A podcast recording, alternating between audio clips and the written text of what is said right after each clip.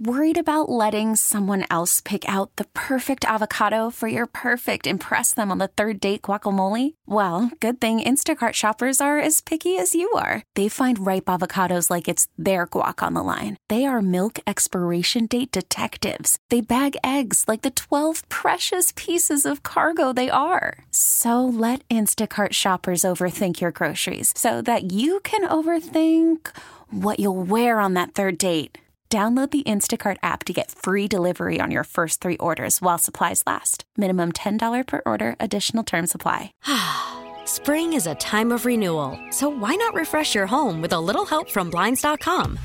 We make getting custom window treatments a minor project with major impact. Choose from premium blinds, shades, and shutters. We even have options for your patio, too. Blinds.com invented a better way to shop for custom window treatments. There's no pushy salespeople in your home or inflated showroom prices. Our design experts can help you find the perfect window treatments on your schedule. We'll even send free samples directly to you. Plus, we can handle the measuring and installation for you. Unlimited window treatments installed for just one low cost. And with Blinds.com, you'll always get transparent pricing, no hidden fees. Our free shipping and 100% satisfaction guarantee can put the spring back into your step and into your home, too. Shop Blinds.com right now and save up to 45%. Up to 45% off for a limited time at Blinds.com. Blinds.com. Rules and restrictions may apply. Let's go there with Shira and Ryan, Channel Q. Yes, welcome back to the show. I'm Shira. Ryan Mitchell is out, but Ryan Basham is filling in as my lovely guest host. Aw, you're lovely. Oh, thanks. So is producer Shelby. Yes. We're all lovely. We should take a lovely photo. It takes a team effort. That's true. Yes, it's We could true. try to take a selfie. Actually, we could take a selfie from one side looking back. Well, maybe you could we see the whole should. studio and Maybe everything. get it on our social media. We'll do media. it and we'll put it up at LGT show so you, you could see what we look like and what Yes. this uh, room looks like. I often am surprised by how different someone on the radio looks when I finally see a photo of them than I thought they looked. You like know what I mean? better looking. Sometimes better, sometimes not. You know what I'm saying? Totally. I hear you. Or like totally different ethnicity or face Yeah. structure or you never know. You never know. You never know. Never know. Well, we promise you'll be in for a treat. Yes. Hopefully a sweet treat, not a sour treat. We're uh, talking more about the Respect for Marriage Act with Equality California this hour, um, actually, right after this. And Netflix is seeing a massive drop in subscribers. What does Netflix have to say about it, though? And why is it happening? That's in 30 minutes, too. Let's get into so much trending this hour, though, right now.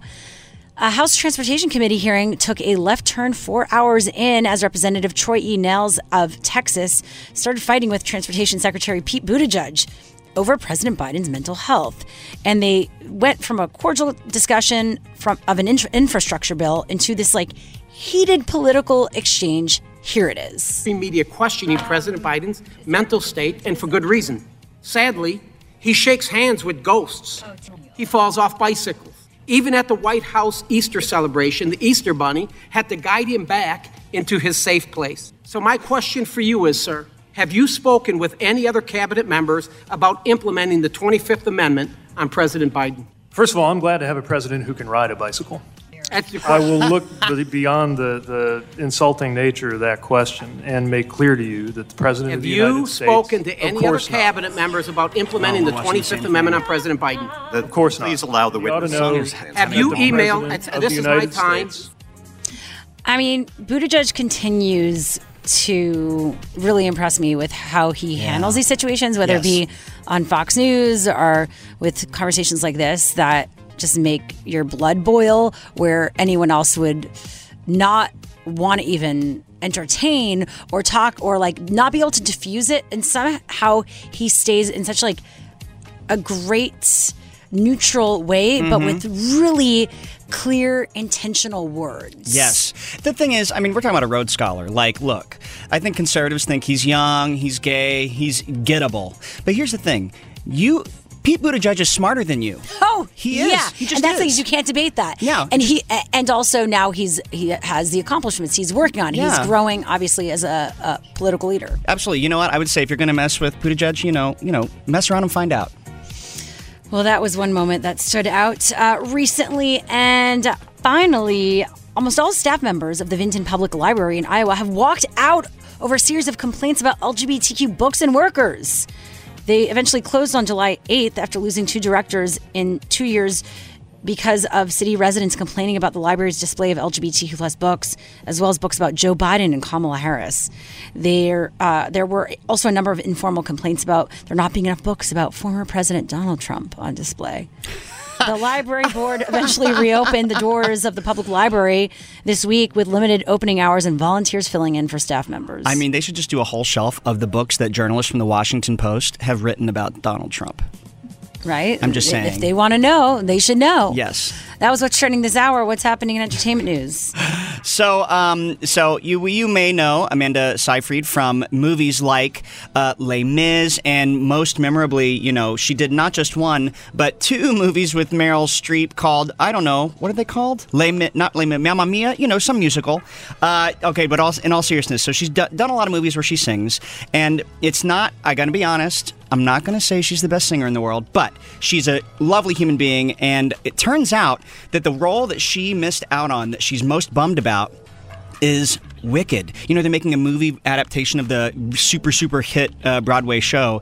So she was filming her, uh, uh, you know, a, f- a role that she was really, really, really, you know, uh, working hard on, and on the weekends she would work on her audition for Wicked, and she ultimately didn't get it. It went to Ariana Grande, um, uh, who is um, going to be starring with Cyn- Cynthia Erivo. Um, but you know, she, it, she just you know she was bummed to not get it, but she said it was a really um, educational experience for her and to, a great opportunity for her to see how far her voice has come. And having seen the first and second Mamma Mia movies, I hope that's true. Um, uh, but uh, you know, sending her some love. yeah, she did- does not compare to Ariana Grande. yeah, I mean, I have questions about that too. I love Ariana, but I don't know about that role for her. But anyway, whatever, Oh, we'll see. okay. Um, sending her some love and hope that her voice is, uh, you know, she's getting better and better because she's a lovely person. She deserves it. Definitely. I'm sure she has other opportunities, but yeah, that sucks when you don't get what you want. Yeah. Well, next up, Equality California is joining us to discuss the Respect for Marriage Act and the latest updates next. Let's go there with Shira and Ryan, Channel Q. Senate Majority Leader Chuck Schumer wants to bring a bill protecting same sex marriage to the Senate floor after it passed the House this week. We were actually here in the show when it all happened. Yeah. You know, uh, but first he needs to ensure it can get enough Republican support to pass. Here he is. Senator Baldwin, who is one of the leaders of this legislation in the Senate this morning, and she is talking to Republicans to see where the support is.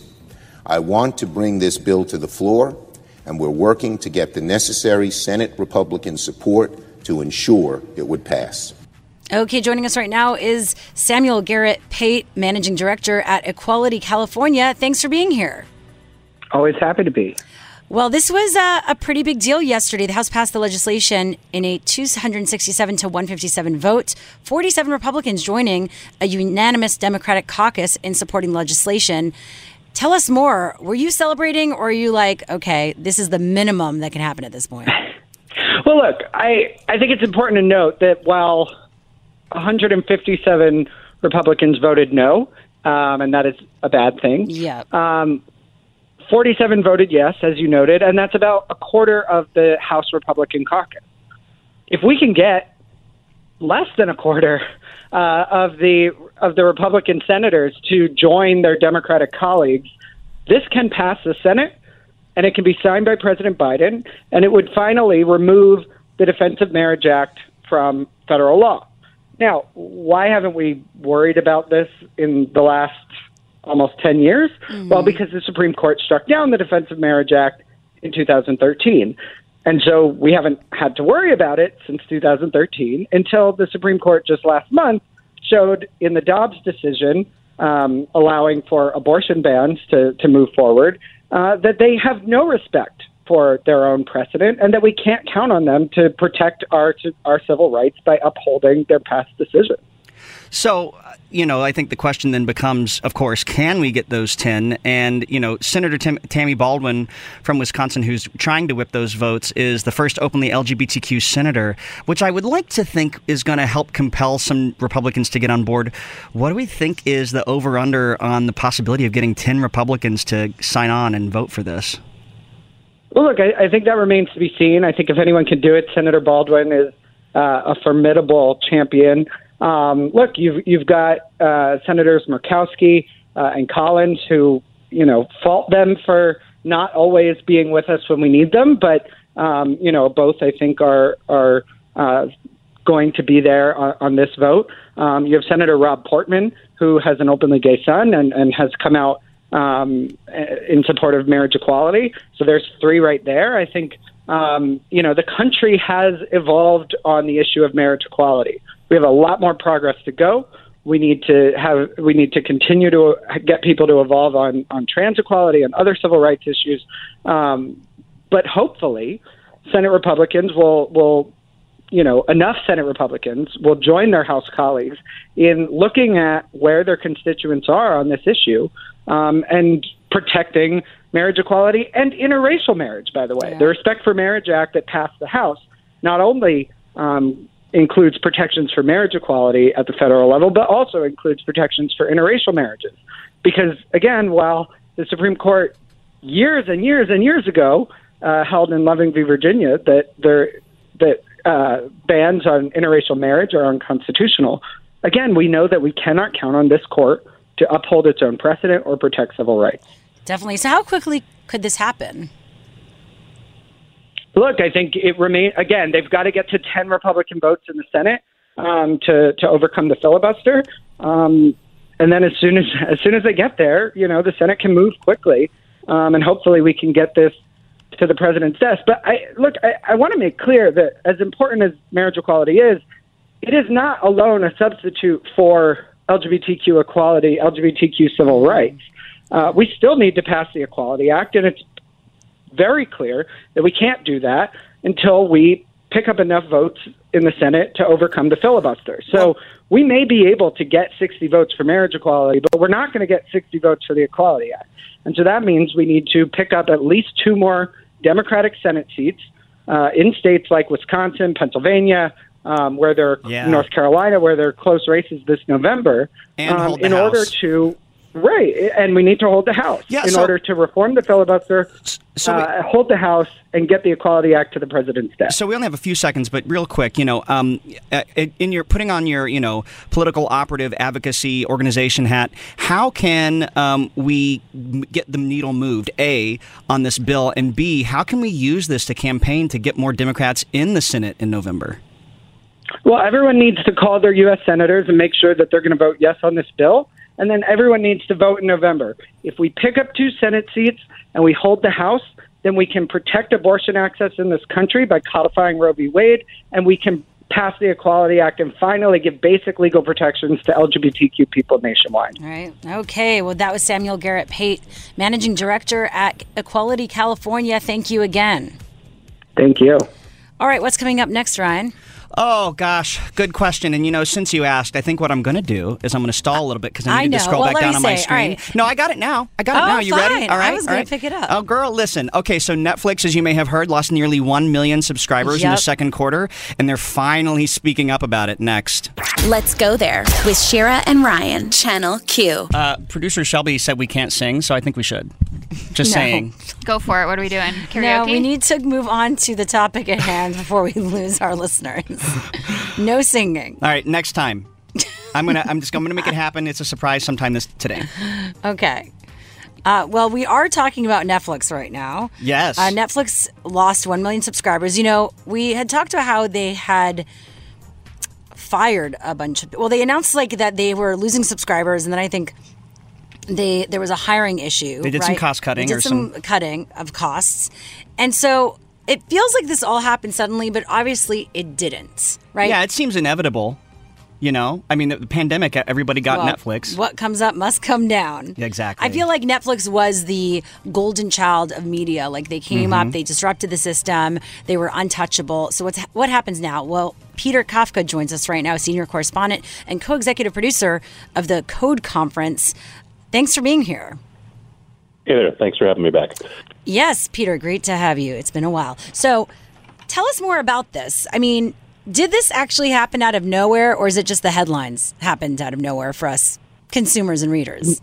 If you step back, you can go, yeah, yeah, it was inevitable. They they were going to hit their head on the ceiling, and I think if you would have, well, actually, Netflix said for a long time. Look, our growth in the U.S. is slowing. We're we're going to grow internationally. That's what's going to happen. And I think people who were sort of skeptical of Netflix assumed their growth would slow Yeah. eventually over time, but it, it went in reverse, um, which is kind of wild because you just never see any company, let alone Netflix, which had grown for ten decades. Uh, for sorry, for a decade. The last time they had a screw up, it was entirely their own fault. That's called Qwikster, if you have a long memory. yes, that's right. Um, but but for them to go instead of going, oh, we have slowing growth or we we missed our goals, to, for them to hit reverse and to lose a couple hundred thousand people three quarters ago, a quarter ago, and then lose a million this time. That's a big deal, and you could tell by the way they were responding to it, which is.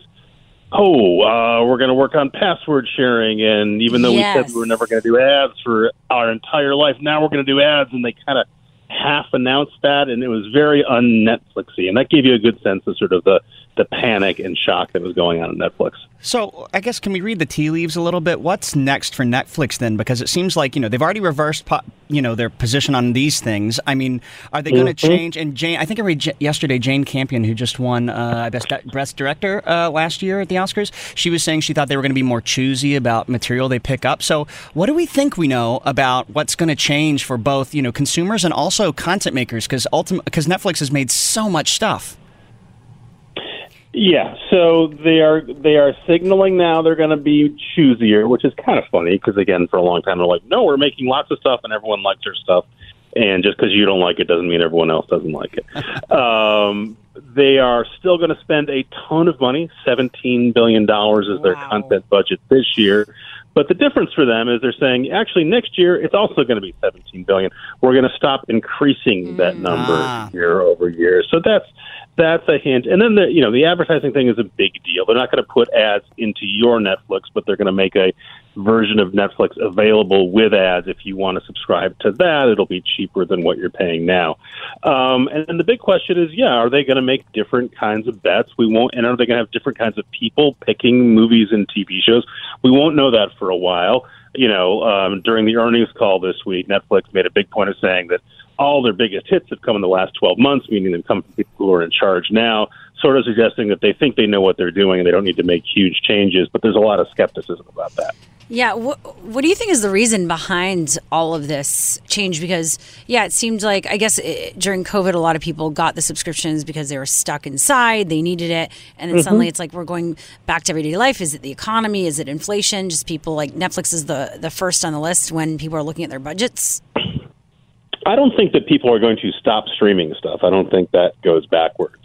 Um, it's how most people now consume most of their stuff, and Yeah. you know, you certainly wouldn't argue people are going to watch conventional TV instead Totally. of streaming. People you know, are going they to the might spend time trends on of video. Yeah, conventional TV, right? What's on Yeah, ABC and- tonight? Yeah, exactly. Right. So that's that, that's not going backwards. The question is, did Netflix and did the rest of the industry that is now trying to emulate Netflix overestimate the total market for people who want to pay for subscription streaming services?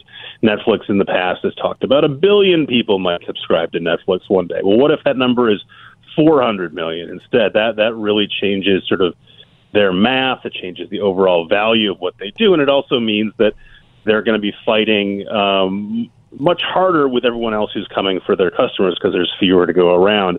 It's telling, by the way, that, that even though Netflix only lost a million subscribers overall last quarter, the place where they lost the most was in the U.S. and Canada. That's their most mature market where they've been around the longest, and it's where they have the most competition, and that should be very worrisome for Netflix.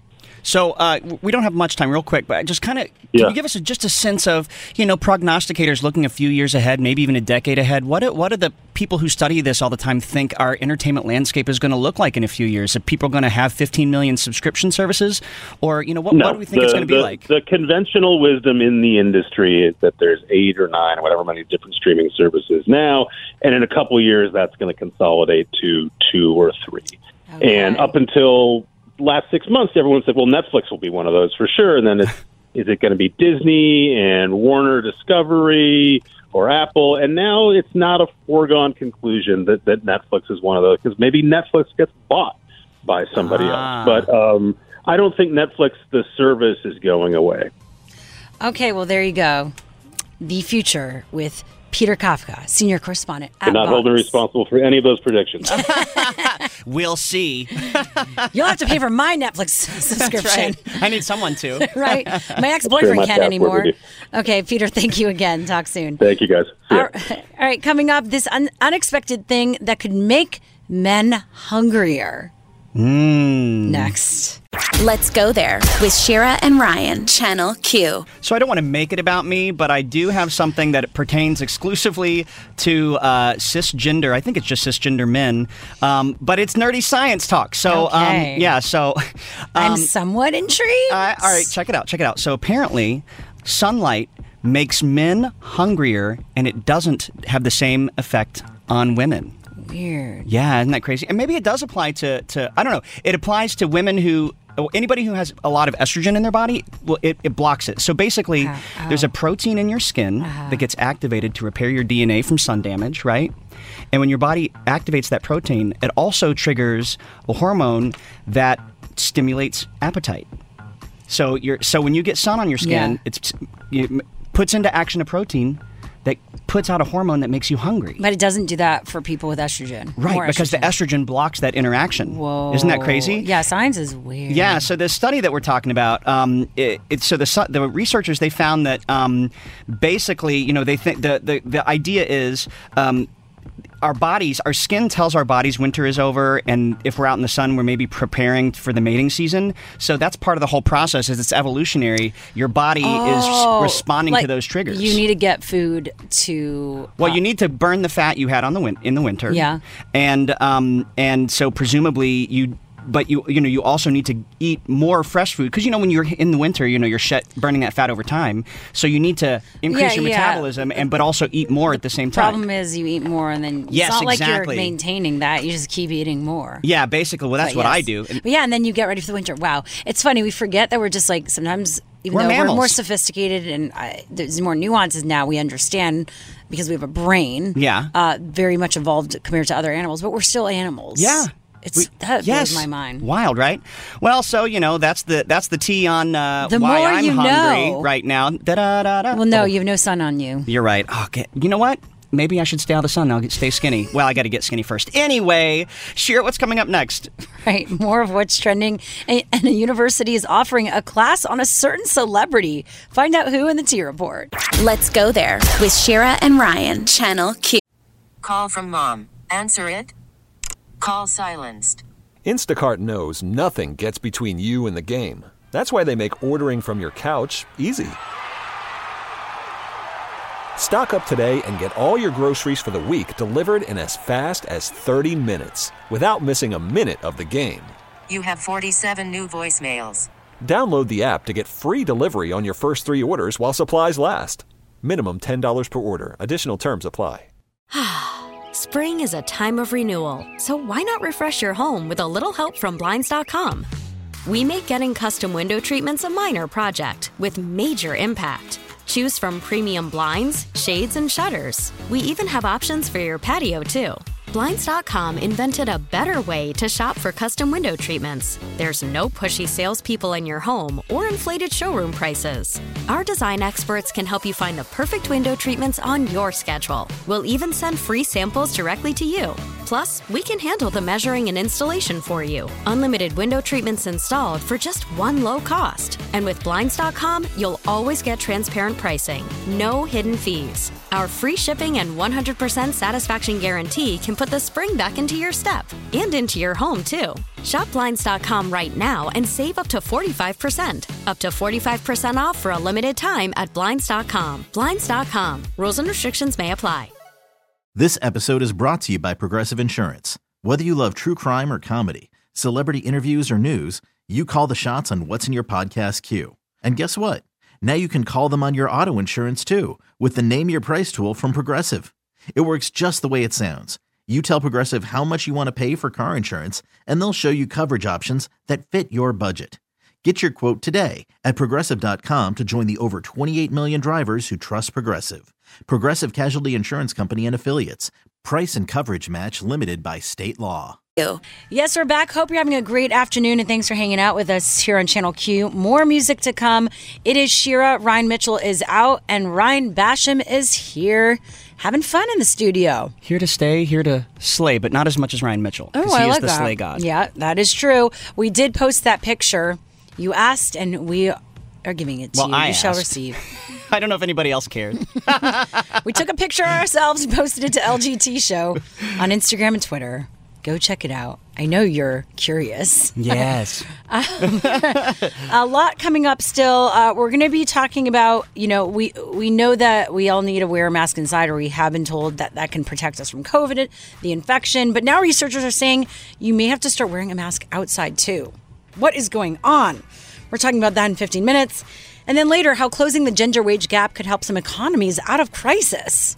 We like that. Some um, Mm. positive talk, including closing any gaps. I'm into that. Yes, ma'am. Let's get into some what's trending this hour, though, right now. Pennsylvania finally removed archaic anti homosexuality laws from its crime code just this week. It turns out that even as gay marriage was being legalized and anti sodomy laws were being struck down across the country, Pennsylvania still had a law on the books criminalizing any and all depictions of homosexuality. I mean, these what? are these little things like, for some reason, that go unnoticed. Yeah. I don't know how. I mean, but- there's an abortion law. I think it's still on the books in Michigan that's from like 1907. Yeah. After a, f- a good few months of correspondence, House Bill 2125 was signed by Governor Tom Wolf, finally decriminalizing homosexual materials in the state. Congrats. Wow. Let's move on to VP Kamala Harris, who compared the recent Supreme Court ruling overturning Roe v. Wade to America's history of slavery. Here's what she said. We know, NAACP, that our country has a history of claiming ownership over human bodies. Mm-hmm. And today, extremist so called leaders are criminalizing doctors and punishing women for making healthcare decisions for themselves. This speech happened at the NAACP's 113th convention, where she also blasted many of these so called leaders of the anti abortion movement for being the same ones who are passing laws to restrict the ability to vote on state laws that could make it easier to terminate pregnancies. Wow. I She- love yeah. when she's when she's on fire, she's on She's on fire. it, right? Yeah. Do you have you seen all the the gossip of her being the VP for Governor Gavin Newsom when he runs for president?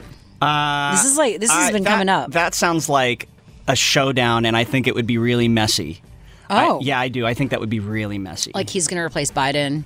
Yeah, I think I think um, it all depends on poll numbers. I think, but I cannot imagine It's- there not being a fight over it. Someone asking Kamala Harris to take second seat to another straight white man. Hmm. Just saying, and I and I think people would rightly be concerned. I think that would be fair. Yeah. That was what's trending this hour. What's happening in entertainment news? Okay, so here's some hot goss for you if you're a Harry Styles fan. So, uh, a member of our very own LGBTQ community who is um, a professor of digital history, uh, Louie Dean Valencia, it has just created and is going to be teaching a class at Texas State University around Harry Styles. Isn't that fascinating? I mean, what? What are you going to be teaching? I mean, well, here's the thing. Okay, so it's a so Valencia says it's a course that will explore gender and sexuality, race, class, national and globalism, media, fashion, culture. Also goes into like European uh, music and world history. Like he's going to find a lot of through lines, I guess, which kind of is wild. And he said, One Direction got me through my PhD work, and his solo work got me through a pandemic. I wouldn't feel comfortable doing such a course with someone else. Wild. Wild, right? Okay. That's the I'll- T It'll be report. interesting to see how this goes. Official world domination when you have a class named after you. Yeah. Next up, COVID increased out options for outdoor events and dining in an effort to lower your chances of infection. But with these new variants, being outside may not save you. We're talking about it next. Let's go there with Shira and Ryan, Channel Q. It's been said that outdoor settings have been generally safe during COVID 19 pandemic, as we know. But the question is, are new subvariants going to change that? Specifically, the you know the BA4, BA5 COVID variants. Can they spread not just inside but outside as well? Back with us is Dr. Amesh Adalja from the Johns Hopkins Center for Health Security. Welcome back. Thanks for having me. Okay, so what's your take on all of this? Has it changed that much? Not really. I think when you look at the ventilation in most outdoor settings, it's still going to be sufficient to make transmission very unlikely, even with more contagious variants like BA4 and BA5. But it's important to remember it's not all or none. It's not as if outdoor transmission can't occur if it starts to resemble an indoor situation, meaning people packed on top of each other. You're likely to see some transmission occur, but it's always going to be more efficient in an indoor setting than an outdoor setting. Yeah. Well, th- actually, to that point, I was actually going to ask you. So I'm glad you teed me up on this. Um, does it? Does the what is around you matter? So, like, if you're in like a pagoda with a roof but no walls, so there's some breeze. I mean, does does the structure you're around, even if it's technically outdoors, does that make a difference?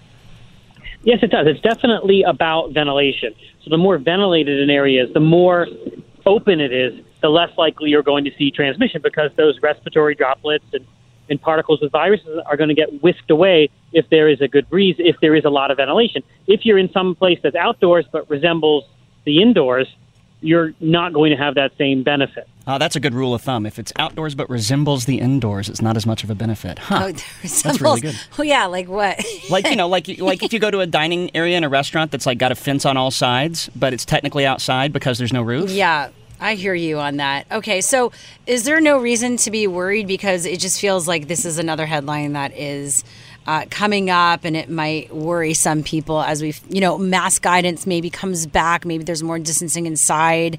It seems like this is being brought up for different cities where the cases have increased. I wouldn't necessarily think that BA5 represents a major change in where we are in the trajectory of the pandemic. We always expected this virus to evolve to become more contagious, more able to evade some of the protection that our immunity gives us. But what we're seeing in the hospitals is not a, a major concern, meaning, yes, the hospitalizations are up, but we're not worried about capacity concerns. And that's sort of the where we want to be with COVID 19, where we've kind of shifted illness to the outpatient side of side, side of the healthcare system, where we're not seeing people being hospitalized in high numbers. But it's important to remember that yes, this is what the virus is going to do. It's going to continue to evolve, just like other members of its family do, to be able to infect us. And I think with the tools that we have, vaccines, monoclonal antibodies, antivirals, rapid tests, it's becoming much it's becoming much more manageable than it ever was. This is also fascinating. So, is it, what do we know? What do we not know? What are our known unknowns at this point? I think the biggest unknown is understanding, for example, long COVID, understanding why uh, certain people develop long haul symptoms and other people don't. That I think is probably the most pressing research question uh, that we have right now. Uh, because as this disease becomes something that's easily manageable, there are some people that are kind of holding back from getting to their pre pandemic life because of concerns about long COVID. And I think we still have more questions and answers when it comes to long COVID. Definitely, uh, this is fascinating. I mean, are you doing any of this research at Johns Hopkins right now? Not me particularly, but Johns Hopkins does have a major clinic to take care of long COVID uh, persons. I work a lot on the interface between policy and science, so I'm more about thinking about the next pandemic and making sure that we have the the the uh, systems in place to be able to detect the next pandemic when it occurs and respond much better than we have to COVID or even to, to monkeypox, which is not a pandemic, but another place where we're faltering. Yeah, that, you know, I think this is fascinating. I think most Americans don't realize how much specialty there is in that in, in, interface. So I'm glad you're doing it. I mean, is there what would you say is like the thing we've learned so far from uh, from this pandemic that we hope to apply in the next round of potential pandemic? I think the biggest lesson is that no matter how prepared you are, no matter how much technology and science you have, if you have bad politicians and policymakers running the show, it's going to magnify the pandemic. The human factors have been much more important in how this pandemic trajectory has went than actually what science we had, what preparedness we had, because the U.S. was considered the most prepared country in the world, yet we fared so horribly, not because of our our preparedness, but because of our political leadership. And I think that's the biggest lesson I, I gleaned from the pandemic. Okay, well, uh, thank you again, as always, for updating us on everything. It seems like we just need, still need to be approaching it the way we have been with more awareness. Is that the lesson lear- that we are learning?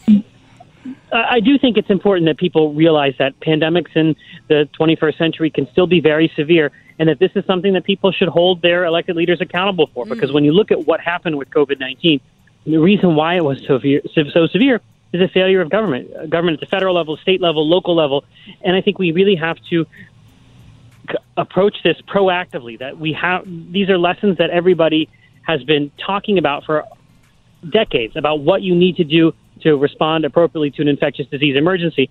And until our leaders are held accountable for this, unless they're thought that this is a priority that they have to actually address, we're going to continue to fall into this cycle of boom and bust, panic and neglect, and we're already seeing that with monkeypox in the heel on the heels of the COVID nineteen pandemic, and that's not encouraging. Yeah, definitely. Okay, that was Dr. Amesh Adalja from the Johns Hopkins Center for Health Security. Thank you again. And next up, the current recession is disproportionately bad for women, unlike past economic slumps that have been actually worse for men. We're talking about how closing the gender wage gap could actually solve this next. Let's go there with Shira and Ryan, Channel Q. What is the uh, gender wage gap like right now? Has it increased? Has it decreased? Well, according to the World Economic Forum, they've got the numbers. And it's really unfortunate that with all our quote unquote progress, it's actually increased, right? We were actually seeing the numbers get closer Before the pandemic. before the pandemic. Yeah. Or it's decreased. Yeah, Yeah, it's gotten decreased. better. It's gotten it's gotten better. It's got it was start it was getting better. yeah, that's what I meant. Yeah, Yeah. and then the pandemic ruined that. we need to be uh, clear how we describe percentages. Um, it was getting better. The pandemic hit. A lot of uh, people lost their jobs, but women specifically were really impacted because they were having to stay at home with the kids. Like Yeah. it, it was, and um, so the whole stay-at-home mom thing, you know, there it became more of a thing. Yeah, and also right? people who live with their elderly parents That's or, true, or yes. people with special needs. So it was harder to get back into the workplace. Mhm. And then it caused that number to get to the worst level it has been since they did this index and since they compiled all this information, in the World Economic Forum. Which they've been doing for I think 16 years. which is uh, really sad. It's not surprising. I think that a lot regressed, unfortunately, during the pandemic and during now this recession and during the state of politics. I mean, this is looking at the world, and, the world. There's been a lot of Stuff Backsliding. yeah, Yeah. stuff happening. Yeah, I mean, I think also a contributing factor is you know some of the sectors that were most impacted by the. Uh, uh, pandemic were ones that you know retail business and stuff like that where they, that had to shutter. Also, um, uh, lots of women are employed in education and other essential work like you know nurses and those kinds of jobs. And so you know the the people the people you heard about quitting their jobs because of how hard it was during the pandemic, a lot disproportionately fields uh, populated with women. So all around there, it's like assault after assault on the gender wage gap. And what's crazy, I, I'm really somewhat sick of hearing about how amazing America is. And listen, there's a reason why we're all here. Yeah, But how it's it's, like, oh my. God, this American dream and all this. When with all these lists of like whether it be gender pay equality or us being safe and this that the US is the like one of the lower In first world ways, yeah. countries. Absolutely. Right? And so it's Yeah. like where's the disconnect? How is it that a country that has all this access, all this opportunity, a bunch of wealth, how can we not figure out how to be higher on these lists? Yeah, I mean, when countries like Iceland and Finland or, and Norway are like top of the list and we're not, that's uh, that's embarrassing. But you know, uh, And then how do we not look at what we're doing? We're like, what's wrong? So like what isn't working? well, yeah. I mean, you know, It's like this like ignorance. It's not bliss. Absolutely. Well. I think it's a conservative value to uh, not say anything bad about your country. Like I've had conservative people say to me before, "Why don't you love America?" And I'm like, "I do love America." And like, "Why are you criticizing America?" I'm like, "Look, like, like in any relationship in my life, if I love someone or something, I'm gonna love them enough to be honest." Yeah, call them forth. I mean, Yeah. this ignorance isn't helping anyone. Yeah, exactly. Look at it. The, the numbers prove it. Yeah, I mean it can get better. That's why we're talking about it. You know, I yeah. mean, and and coming back to the the you know women in the workforce thing. I Uh-huh. mean, all the data shows that work women when women are in the workforce, it makes companies more productive. Um, it makes them grow in a more effective way. I mean, it, it's it increases revenues and, and productivity. I mean, it's our society is better when women are in the workforce. And so, if it's going to take over hundred years at the current pace to close, Yeah, did they say wage- it was- 113? Yeah, something like that. Um, it was 132, I think. Oh, what? Even worse. Yeah, well- I, I knew there was a three well, in there. Well, it's at least it's at least a little bit better than 2021 when it was 136. So it's gotten a little bit better in that one measure, the pace of growth or the pace of improvement. oh, so every year, if we continue going, oh, got like five years less. yeah, exactly. Basically, the current generation of women are suffering, and another generation after them will suffer. I mean, it's going to be generations in, at this current pace until it's you know until it's rectified, until we have true gender parity. Well, I, I think that, you know, we said when you have more women represented at different companies, there's more of a lot of stuff. You said productivity, growth, etc. But I think just that's in general for any sort of underrepresented community. Like Absolutely. more diversity in general, and like yeah, we throw those words around, and they could be overused, but it's true. More perspective creates greater results. Yeah, well, we were talking the other day about that dating app where you know they had some not so great. Uh, you know, algorithm problems for non-binary people, and those probably happened because there weren't any non-binary people in the room where the where the code was being written. You know, so And you don't think about it because everyone, you know, the typical excuse is, well, yeah, of course, you're not going to ask what people's gender and sexual sexual orientation is. Let's be real. However, how how can you make sure that you're just not hiring all the same people? well, yeah, and in fact, I mean, companies to a certain extent are required to collect demographic data on their new hires. So. On, on their employer, employees in general. Really? So what's the balance? I mean, you can like, opt out of answering it. Okay. Yeah, Yeah, you can opt out of answering it, but a lot of em- employers are finding ways to measure that in a way that's ethical, and Yeah. so that they can increase, you know, diversity in their hires. And companies that aren't doing that are behind the the ball. All right. Well, let's do better. You see the numbers. Let's close that gap because uh, other countries are um, are winning, and you know America likes to win. So you Yeah. just like dangle that. Other people are winning. Let's Are you- win more, you guys. Yeah. Let's make America great again. Have we heard that before? I know it seems familiar. All right, next up, what color is the most relaxing color? We need that after this conversation, according to this color psychologist. Next. Let's go there with Shira and Ryan, Channel Q. Well, of course, we've talked about mindfulness, the n- nature, All that good breathing, maybe. woo-woo stuff. Well, uh, color might also help. Oh, yeah, you calm yourself. Uh, this person, Tash Bradley, developed an appreciation for color in an early age and, and age, sorry, and channeled that into a career as a fine artist and became a decorator. So she applies um, her love of color to how she decorates and um, the psychology of color. It's how color can really influence your behavior and your mood. It's the way you never see color in isolation. Each room should have an element of joy. You should decorate with things that make you happy, with the colors that you connect to. Every space in that house. Huh. Uh, so, that said, what color brings you joy? And I've heard of this. Like, I know every color, like red is supposed to be powerful. Blue, it's like, you know, connected to the Mhm. sky or water. So it's more relaxing. And green, too. Yeah, I guess I get that. I feel like that same principle also applies to like shapes as well. Oh. You know, like, you know, if you have like lots of like, you know, rounded edges and stuff like that in a space, that might be more calming than like sharp edges in your art or your Oh, furniture or, you know. I mean, I'm guessing, I don't know, but I think, um, and I also think, you know, when people talk about, oh yeah, red is supposed to make you feel a certain kind of way. I mean, I'm, I guess there's science behind that, but I also wonder if it like that's true universally. Because I feel like some people might like. Okay, so for instance, What? red is a real in China. Yeah. red is a color for I think prosperity. You know, you see a lot of Yeah, red and gold, yeah, like yeah. Chinese New Year stuff. Yeah. So I wonder if, like in Asia or at least China, red. In, you know, kind of stimulates a different kind of feeling than it might for a typical, you know, American. That's true. I mean, I, I I agree with that. You know, green in America, it's not just about nature, it's about what do you think? Money. Yes, the color prosperity. Exactly. Uh, so uh, I think that's really interesting. Actually, there are websites online that if you Google Google that, you can see that it is true. Color around the world is different. Uh, black, according to this site, bidroom.com Okay. is the most universal color in the world, worn by everyone. It's a sign of elegance and sophistication. But then on the other side of it, it's uh, looked at as evil. Black. Yeah, oh, it represents grief, magic, and bad luck. Mm-hmm. And the unknown. Yeah. You know, the night is dark and full of terrors. I don't know if you've heard that. Game of Thrones. Anybody? Oh, Just yeah. me. All right. I mean, it's because you're catching up, so now you have all You're right. It's on the brain. Um, sun, yellow. Most cultures have similar meanings for yellow optimism, good energy, cheer- cheerfulness.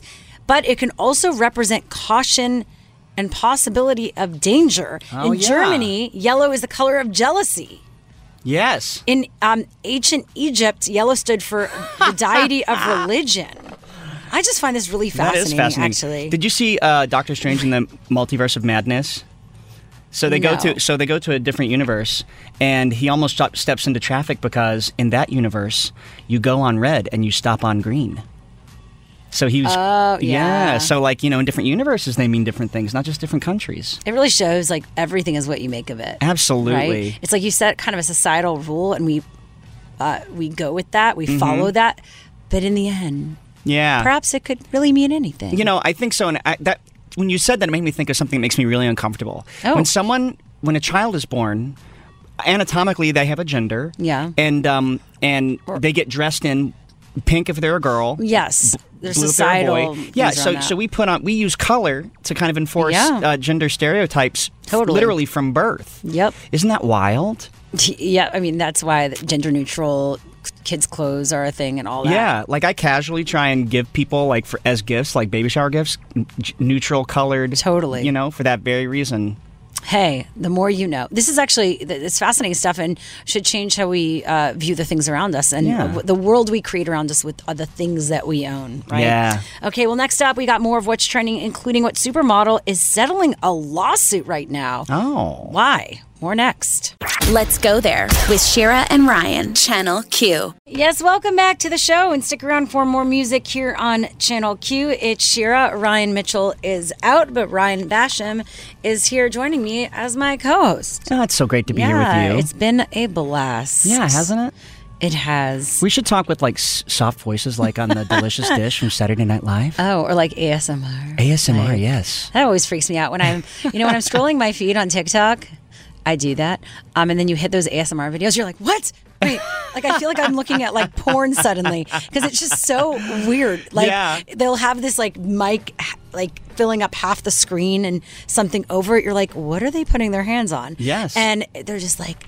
And you'll hear it now. I'm like, wait, where did that come from? like, I, should I be watching this? I feel like I've just gotten a peek into like, you know, uh, behind closed doors, like something I shouldn't be watching. Yeah, or like maybe I should, but in private. Yeah, no, totally. it's like really weird. Like, is anyone watching me watching this? Like, should I be embarrassed? You know, um, I had a partner who uh, would watch ASMR going to bed. And it was always so awkward because Mm. sometimes I would just pass. I'd be so tired, but then, um, and I'd wake up. Either I'd wake up and I don't know, or hear just like, and then it's going on, or like it was whatever voice. It wasn't even a male or female. It was just like every type of voice. Uh-huh. And I'm like, wait, what? What are you listening to? And it would he'd be half asleep just listening to that, or I'd be trying to fall asleep and he's listening to it. I'm like, I can't fall asleep to that. Wow. So yeah. Let's get into some what's trending this hour, though, right now. President Biden claimed that he has cancer during a speech about global warming in Massachusetts today. He was describing the health effects of emissions from oil refineries near his childhood home in Delaware when he said this. My mother drove us, and rather than us be able to walk. And guess what? The first frost, you know what was happening? You had to put on your windshield wipers to get literally the oil slick off the window. That's why I and so damn many other people I grew up have cancer, and why can't for the longest time Delaware had the highest cancer rate in the nation. White House spokesman Andrew Bates referred to a post, a New York Post, uh, noting that Biden recently had non-melanoma skin cancers, which he had removed before taking office. Wow. So yes, a, a lot there to unpack. We haven't heard anything otherwise, and like why use present tense? Yeah, I mean, I sometimes accidentally use present tense when I mean past tense or vice versa. So Might have been a mistake. Who yeah, yeah, yeah. Uh, and uh, next up, the Indiana doctor, Dr. Caitlin Bernard, who performed an abortion on a 10 year old rape victim, is preparing to sue Indiana Attorney General Todd Rokita for defamation. So, Rokita appeared on Fox News saying that he would launch an investigation into whether Bernard reported the rape, threatening her license.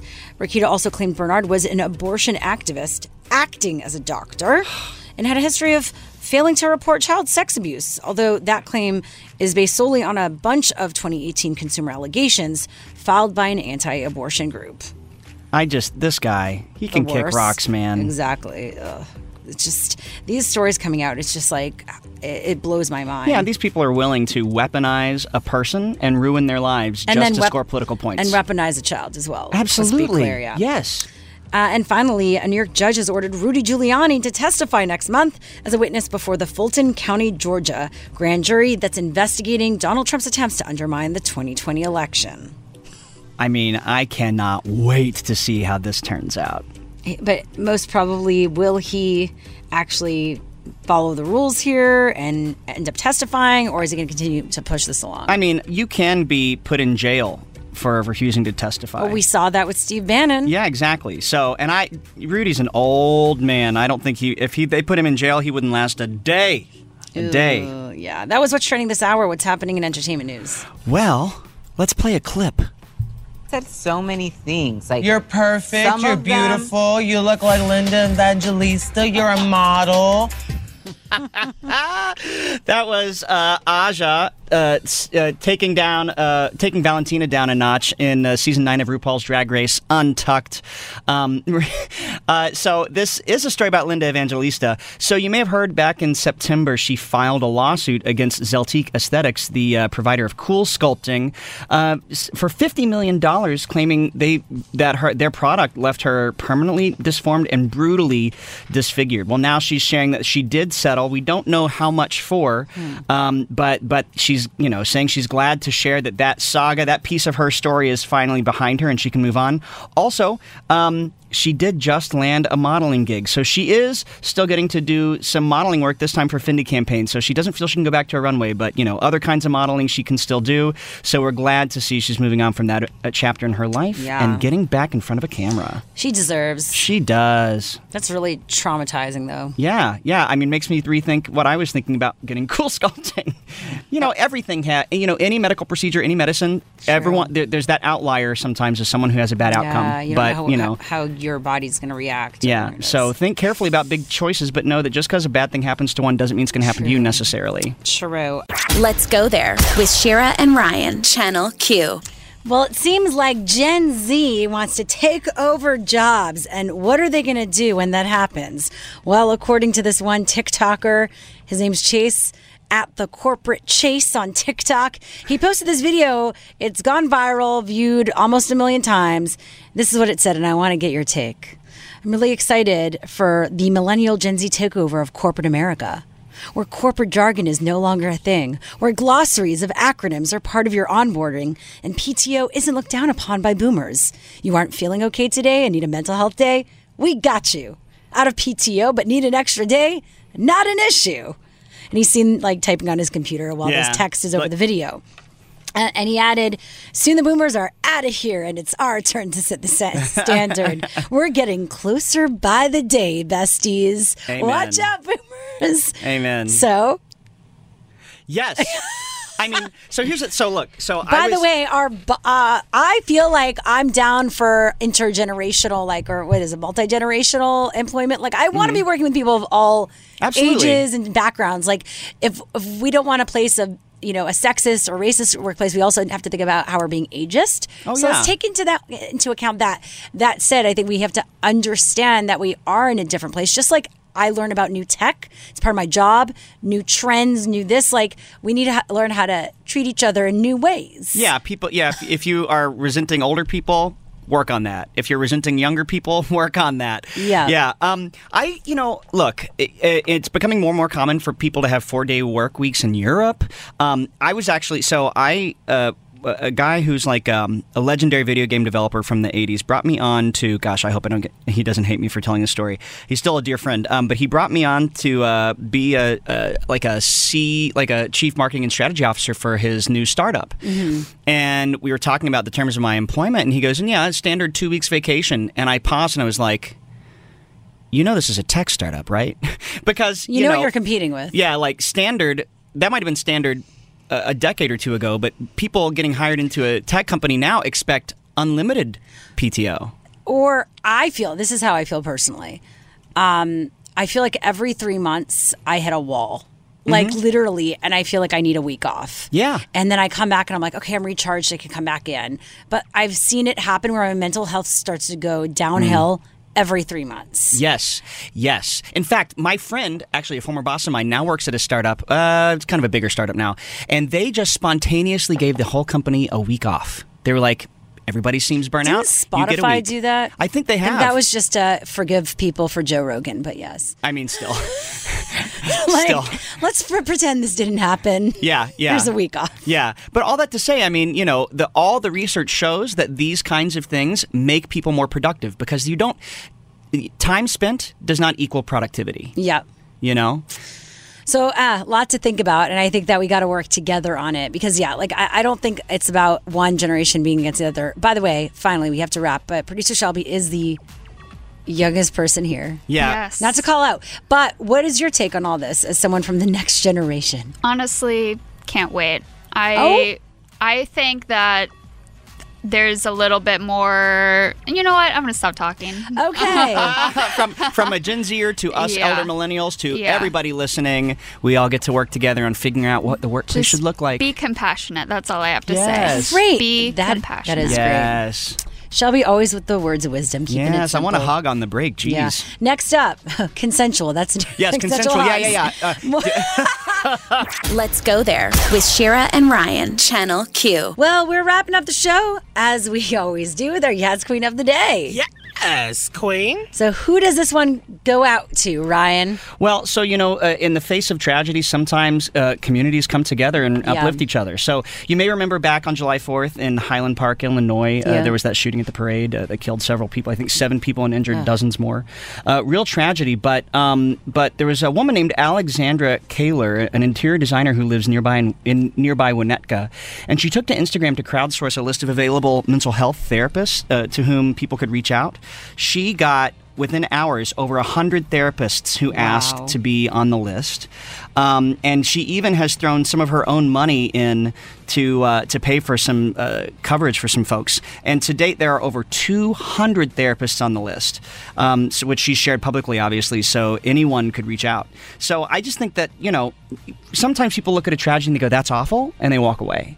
And then other people see a tragedy and they go, "You know what? I don't know what I can do, but I'm going to try to do something." And that is so important. Yeah, I give credit to those people. Like, a lot of us have ideas when these things happen. Like, what can we do more of? But for someone to act on that and make it happen like that is really remarkable. It's really special. Uh, so, yeah, we want to give a big shout out to all those people who came together, and specifically uh, this person who was really inspired to take that action. Great Yes. job. We A- need more of that in our world. Yes, Alexandra Kaler, thank you for setting a great example. Yep.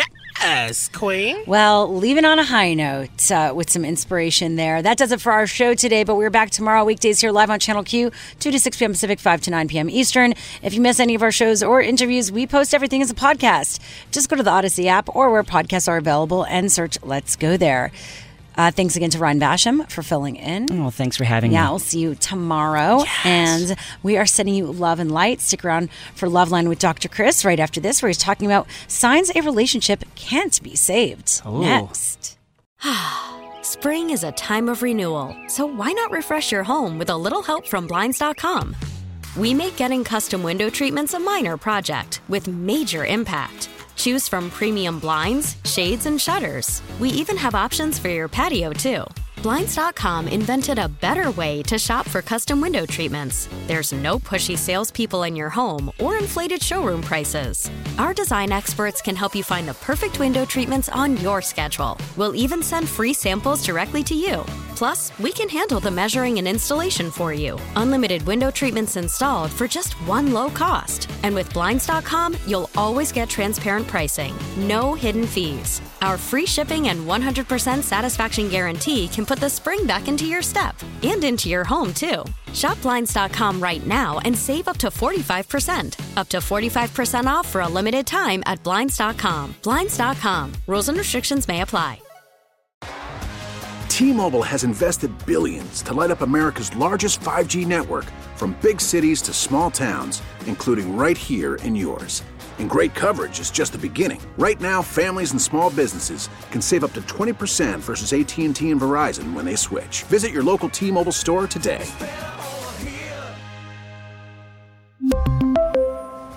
Plan savings with three lines of T Mobile Essentials versus comparable available plans. Plan features and taxes and fees may vary. This episode is brought to you by Progressive Insurance. Whether you love true crime or comedy, celebrity interviews or news, you call the shots on what's in your podcast queue. And guess what? Now you can call them on your auto insurance too with the Name Your Price tool from Progressive. It works just the way it sounds. You tell Progressive how much you want to pay for car insurance, and they'll show you coverage options that fit your budget. Get your quote today at progressive.com to join the over 28 million drivers who trust Progressive. Progressive Casualty Insurance Company and Affiliates. Price and coverage match limited by state law.